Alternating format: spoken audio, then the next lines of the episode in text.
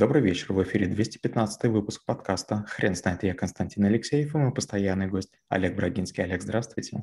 Константин, добрый вечер. Хрен знает, что такое риски, но мы попробуем разобраться. Олег, расскажите, почему риски – это навык? Риски – это та вещь, которая постоянно нас догоняет. Мы надеемся на шанс, на то, что все будет замечательно, но реализуется риск, и мы что-нибудь теряем. Мы чью-то машину ударяем, мы теряем кошелек, а, у нас э, летит винчестер. Негативные события постоянно случаются. Что-нибудь ломается, портится, рвется, изнашивается, и глупо этого не замечать. То же самое происходит и с другими объектами. Есть такая шутка, что обычно о хомячках говорят в прошлом времени. У меня был хомячок. Хомячок имеет срок жизни полгода, и это риск, который вы берете. То есть вы взяли маленького хомячка, будьте готовы, что он умрет у вас через полгода. Вы взяли собаку, будьте готовы к тому, что максимум через 20 лет ее тоже не станет. У вас есть родители, которых, возможно, вы не цените, но в какой-то момент вдруг кажется, что вы стоите на, на, на краю могилы, и вы э, не имеете людей, которые всегда вас были готовы выслушать и прижать к сердцу. Олег, расскажите, пожалуйста, про принципы построения карты рисков. Это такая тема очень дотошная. Э, рисковик – это человек, который должен быть пессимистом. Он во всем видит только негатив. Э, в школе трэблшутеров я такой делаю инструмент, такое видение, использую такой прием. Мы сидим в помещении, и я говорю, напишите все риски, которые есть. Ну и понятно, что группа реализует, вернее, пишет 20-30 рисков.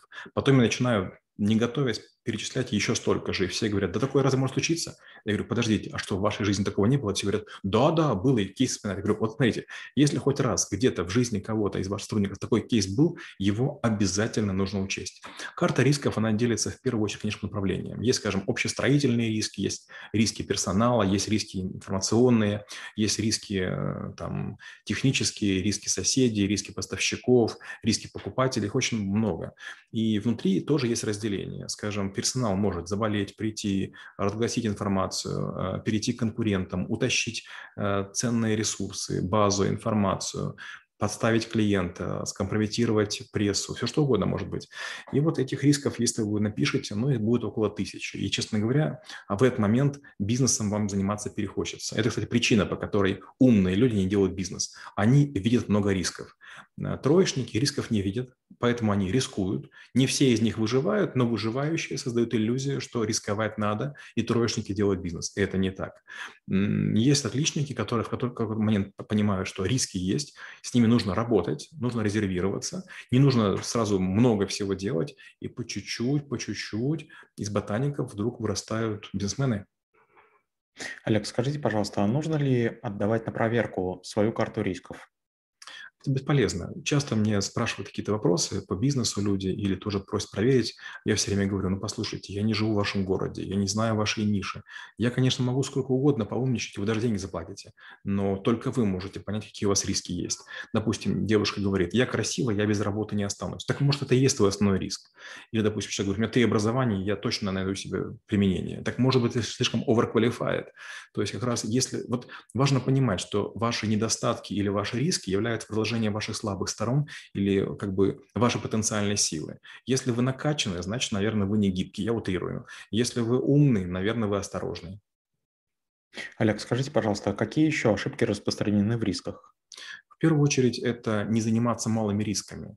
Вот есть, такая, есть такой пример, который мне очень нравится. Кажется, Уимблдонский турнир, как только начался какая-то болезнь, кажется, SARS или птичьего гриппа, он застраховался от вирусов. И 4 года платил какие-то ненормальные деньги, по-моему, по миллиону или миллион двести фунтов.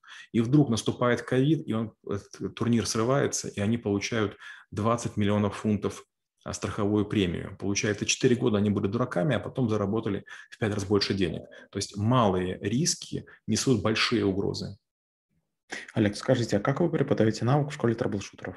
Я просто показываю риски, которые я делал для ряда компаний. Все думают, что рисков 5 или 10, а я показываю списки, где их около 10 тысяч.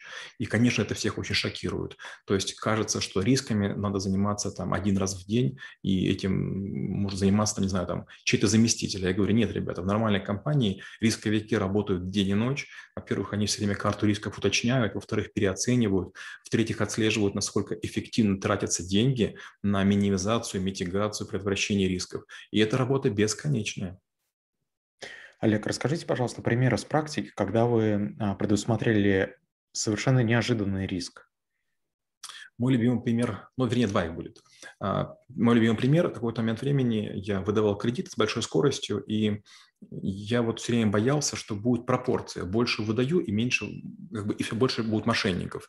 Но моя коллега Ольга Филиппова, она, кстати, из профессиональной сказала, есть такая гипотеза, что доля мошенников на рынке, она все-таки стабильна. Я гипотезу проверил, и оказалось, да, выгоднее выдавать больше кредитов. То есть, получается, чем больше продукции продаешь, тем меньше доля брака. Это для меня было интересным открытием. И второй пример тоже мы строили для Гранд Хаята в Абу-Даби некий проект, и я сказал, давайте мы территорию обнесем э, заслонами против шума и навесами против дождя. Мне говорят, подожди, мы в пустыне, ты что, больной, что ли? Я говорю, да, но в Сахаре уже дважды шел снег. И что вы думаете, через три дня на гигантской стройке был страшный ветер, страшный дождь. И все сказали, ты знал. Я говорю, как я знал? У нас у всех одинаковые знания были об, об, об объекте. Олег, спасибо. Теперь на вопрос, что такое риски, будет трудно ответить. Хрен знает.